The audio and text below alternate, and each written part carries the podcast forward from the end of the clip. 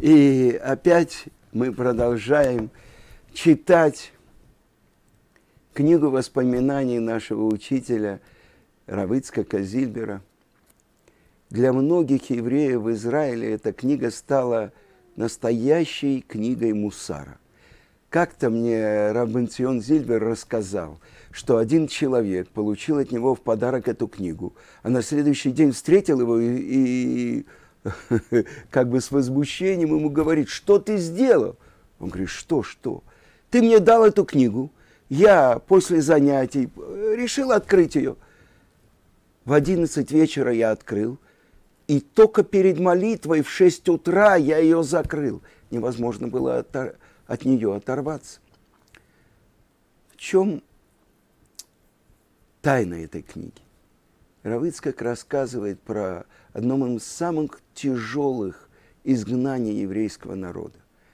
Когда мы делали про него фильм «Учитель», а потом по этой книге фильм «Кадыш», э, Равыцкак там рассказывает, что во времена гонений греков это длилось недолго. Было поднято восстание Макабим, и они победили, и вернулось то, что написано у Рамбама, власть еврейскому народу еще на 200 лет. А здесь, в Советском Союзе, из других стран хоть можно было вы, убежать, выехать, а из Советского Союза выехать нельзя было. И вот эта история про тех, которые, и во главе их наш учитель Равыцкак Зильбер, э, как евреи – в эти самые страшные дни гонений советской власти продолжали быть верными Творцу. Как-то Равбенцион Зильбер, он рассказал, что я родился уже в счастливое время. Раньше, в годы молодости моего отца, за веру убивали, а в наше время уже только сажали. Но продолжим читать эту книгу. Как я замерзал. Как мы уже говорили, Равыцкак получил после университета, после защиты диплома с отличием, э, ему отказали в приеме в аспирантуру, хотя за него просил э, профессор, а потом академик Чеботарев, его не взяли. И он получил распределение село под Казанью, оно называлось «Столбище». Работал я в столбищах и всю неделю жил в селе, а субботы иногда проводил дома, в Казани. Как-то зимой 42 -го года я возвращался из Казани в столбище. Из дома я вышел в 5 утра. Хлеб я получал по месту жительства, в столбищах, и потому дома не поел – и был очень голоден. Мороз страшный, минус 42. И что нечасто при таком морозе валит снег. 20 километров надо было идти пешком от Казани до Столбища. Я бежал как сумасшедший и добежал туда за три часа. Ну, восемь я уже был в школе, чтобы начать занятия, но меня ждало раз, разочарование. Пекарня в столбищах в тот день хлеба не выпекла, потому что из-за мороза не привезли дрова.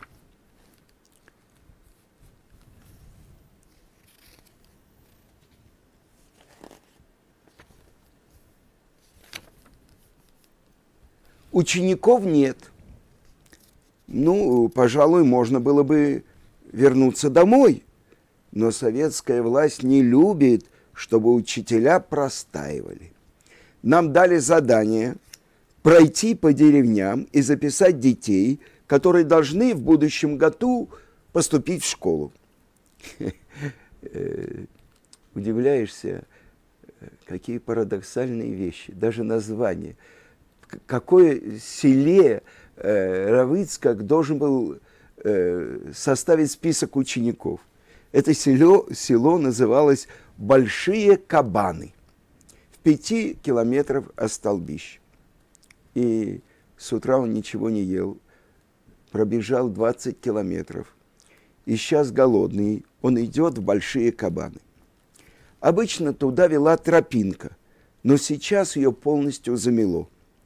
Я потерял дорогу, сбился с пути, иду по глубокому, выше колен, рыхлому снегу. Приходится все время прыгать. Я прыгаю, прыгаю, прыгаю, а двигаться все труднее. А тут еще поднялся невыносимый ветер. Я чувствую, что силы мои на исходе. И вдруг меня одолевает страстное желание. За всю жизнь до сегодняшнего дня я не испытывал такого непреодолимого желания прилечь и отдохнуть хотя бы на минуту. Но я вспомнил, что так люди замерзают, и тут я начал молиться. Творец мира, Рибоноша Люла, я единственный сын у моих родителей, и я еще молод, я еще ничего не успел сделать. А что будет с моими родителями без меня? Я просил Бога пожалеть моих родителей. И я увидел, что есть тот, кто слышит молитву. Шомея Тфила. Это не значит, что всегда Творец тут же исполняет то, о чем ты просишь. Но ни одна молитва не пропадает. Сунул я руку в карман и чувствую, там что-то лежит, завернутое в бумажку. Вытаскиваю и вижу кусок халвы. Мы три года не то что не ели, не видели ни сахара, ни сливочного масла. А тут вдруг кусок халвы. Откуда? Ничего не, по, не понимаю. Оказалось, что маме накануне удалось купить кусочек халвы у нашего соседа. И она положила мне в карман эту единственную еду, которая была в доме. Я съел кусочек халвы и мне сразу стало лучше, и я решил бороться до конца. Я так прыгал, прыгал из последних сил, и чудом опять попал на тропинку. Дошел до деревни, переписал всех детей и вернулся назад. А вечером опять хлеба не было. И на завтра тоже не было хлеба. Лишь под вечер второго дня – привезли дрова и затопили печи в пекарне, и я взял хлеб на много дней вперед. Два килограмма. В войну хлеб выдавали по карточкам, на которых указывались даты. Вперед можно было взять, а задним числом нет. Не успел вовремя, карточка пропала. И нормы были тоже разные. Работающим чуть больше – так называемым иждивенцам меньше. И тут эти два килограмма хлеба я съел все сразу, без соли, без воды, без ничего. И остался голодным. Трое суток он ничего не ел. Вы даже представить себе не можете, как трудно было с хлебом в те годы, в 42-м, 43-м тяжело вспомнить. Люди умирали от голода каждый день. Занимали очередь за хлебом с вечера и писали номер на руке, помните, чернильным карандашом. Помню, как-то у меня был номер 1500 какой-то. А стоял я сколько мог а потом уходил на работу, а на мое место вставала моя мама. Она в семье больше всех стояла в очередях, держала маленькую книжечку Тиелим и стояла в очереди и ждала хлеба.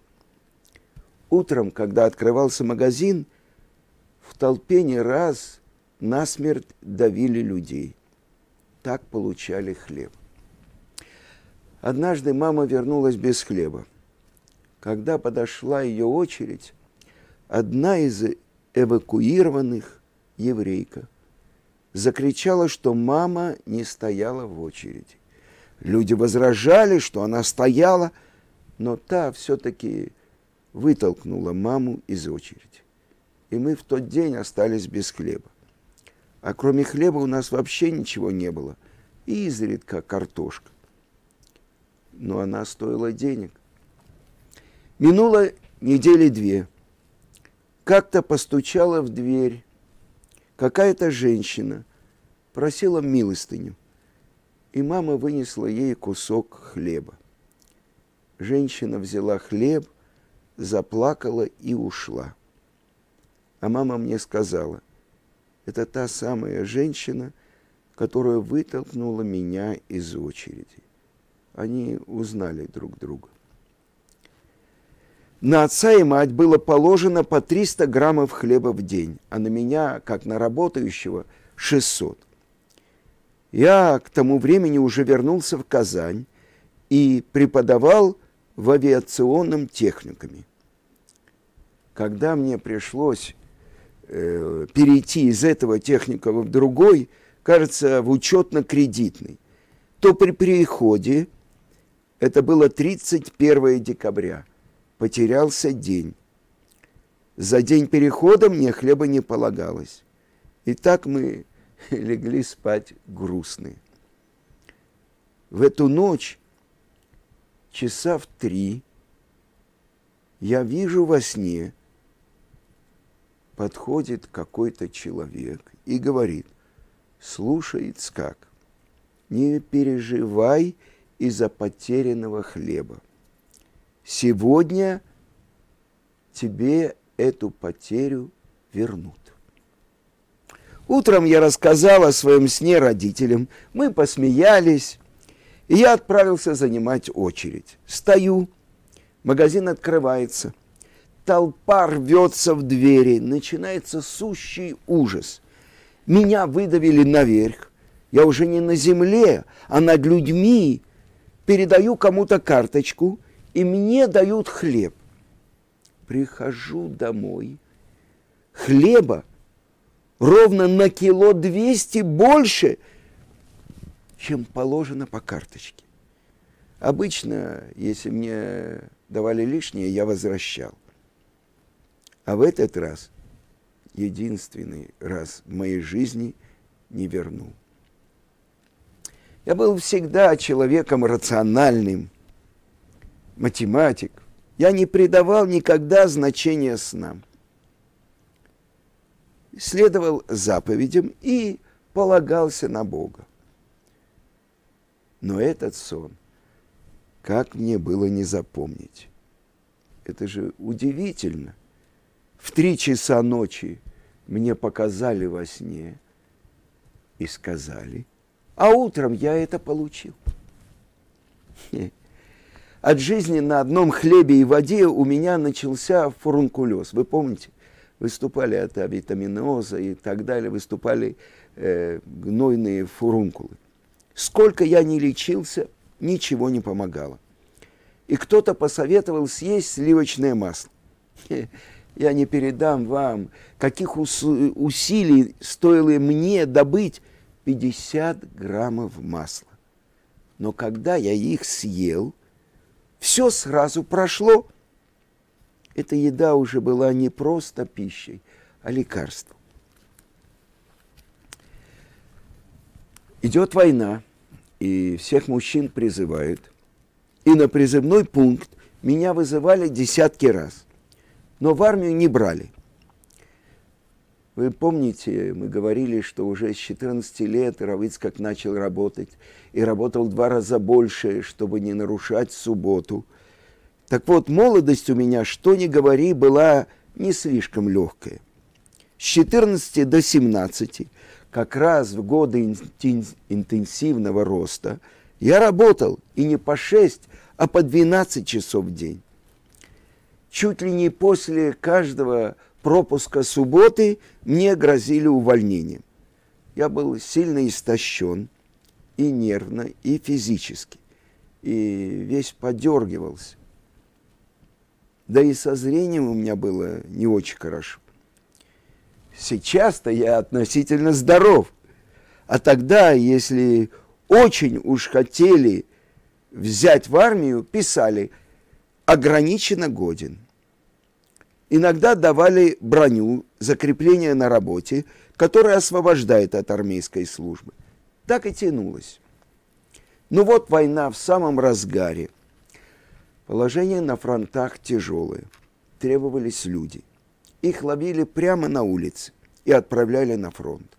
И вот как-то в 43 году, в субботу, шел я по улице без документов. А вы знаете, что там, где нету Ирува, то, то, то что превращает э, район или даже весь город в одно владение, запрещено переносить из общего в личное владение, из личного в общее. Поэтому, конечно, Равыцкак в субботу шел по улице без документов. А в Казани, как он говорит, и Рува не было. И вот, надеясь, что я как-то пройду, я иду по улице, и вдруг останавливает меня милиционер. Ваши документы. Ну, э, откуда я возьму документы? Э, у меня нет документов. Он записывает мое имя, фамилию, адрес и объявляет, ты мобилизован, полчаса на сборы. А дело, напоминаю, было в субботу. Я прихожу домой и говорю отцу, папа, меня забирают в армию, немедленно, дали полчаса на сборы. А отец спрашивает, Ицкак, ты уже прошел недельную главу? А вы знаете, что есть заповедь. Недельную главу Торы нужно прочитать дважды, как она написана на святом языке, на иврите, и один раз на арамейском языке. А в Шулханаруке сказано, что есть э, тот, кто не читает на арамейском, он может прочитать всего Раш. Итак, э, я отвечаю отцу, нет, папа, я еще не прошел недельную главу. Так что же ты стоишь? Там же в армии у тебя не будет пятикнижия. Садись и читай. И я сел и начал читать. Но с властями шутить нельзя. Я дочитал и пошел к ним. И опять по какой-то причине отложили мою отправку. Тут меня взяли преподавать в очередной техникум и дали броню. Но до сих пор я помню, как мой отец спокойно сказал, ты ведь не прочел недельную главу, а там у тебя не будет хумаша, не будет пятикнижия, так читай сейчас. И это одна из удивительных вещей. Несомненно, Равицкак на своих уроках э, для нас, начинающих, он читал недельную главу и читал Раши, а Раши он знал наизусть, так же, как и всю Тору. Причем он читал недельную главу, как читает синагогой. Э, он знал, э, как нужно читать. И так он читал отрывок, законченный, закрытую главу, открытую главу, а потом читал Раши и объяснял. И то, что известная история про то, как Э, что то, что мы читаем как перевод, это Ункилус, племянник Титуса и Андриана, римских императоров. И он пошел и учил Тору у великих мудрецов Раби и Раби Ушуа, и сделал обрезание, и стал евреем. И когда Андриан посылал солдат, чтобы его арестовать, каждый раз он рассказывал им что-то про еврейство, и они оставались с ним и принимали еврейство. И когда он даже э, повелел, чтобы они вообще с ним не, не говорили, они увидели, как он целует Мизузу, при входе в дом. Они не, не, не смогли удержаться, они только спросили, что это? И тогда он им сказал, у вас генерал охраняет царя, полковник охраняет генерала, э, майор охраняет полковника, капитан э, майора и так далее. А у нас Творец, Создатель всего мира, охраняет наши дома. И это особенная сгула, когда читают перевод Ункилус, который, э, сказано, был получен с горы Синай. Он перевод, каждый перевод – это комментарий. И это то, что он сделал, и это обладает особенными свойствами. Защита от армии. А теперь я хочу вам прочитать то, что в книге приводится рассказ Рава Игаля Полищука, который руководит э, русским отделением э, в Колеле Аран в Рамуте. И он говорит такое, лет 18 назад я пришел к Раву Ицкаку Зильберу, и чтобы позвать его быть сандыком, тем человеком, который держит ребенка во время обрезания, потому что у меня родился сын. И Рав у меня спросил, скажи, а какой трактат Талмуда вы сейчас изучаете? И я ему сказал, Масехет Псахим, трактат Псахим. И тут же он прочел мне короткую лекцию по поводу тикуна мидот, исправления качеств человека. Этот вопрос рассматривается в трактате Псахим. А что именно? Как человек должен преодолевать гордыню и гнев. А потом Рав рассказал, как он сам изучал трактат Псахим. Тогда он работал учителем в деревне Столбище и был, жил в одной комнате с сыновьями хозяев молиться и надевать филин и учиться. Он бегал в лес каждый день на рассвете за несколько километров от села. И вот приближался Песах. А по еврейскому обычаю первенец в день перед праздником Песаха либо должен поститься, либо устраивает завершение трактата Вавилонского Талмуда «Сиюм Масехет» и устраивает тра- праздничную трапезу в честь завершения трактата Талмуда. А Равыцкак был старшим и единственным сыном у своих родителей. И он решил завершить трактат Талмуда. И с собой у него был как раз трактат Псахим. И он учил его до праздника, а перед праздником, за день до праздника, он устроил завершение трактата, сиюм масехет. Как это принято у евреев? Это звучит так просто, но только для того, кто не знает, какая-то большая работа изучения трактата Псахим. И у каждого первенца существует выбор. Либо поститься, либо завершить трактат по обычаю предпочтительнее сделать завершение трактата, а не поститься, чтобы сберечь силы для ночного пасхального седера. В России во все времена, а в особенности в те, о которых идет речь, положение евреев вполне описывалось пословицей «не до жиру, быть бы живу». И вот именно в такое время Равыцкак спос, спокойно обдумывает вопрос и делает свой выбор и заканчивает трактат, занимаясь по ночам при лунном свете. Как будто все, что происходит вокруг, его абсолютно не касается. Это то, что Равиц как рассказывает – как он жил и какие тяжелые испытания он переносил. Хлеб, голод, призыв в армию. И ункилус, перевод ункилус, который защищает.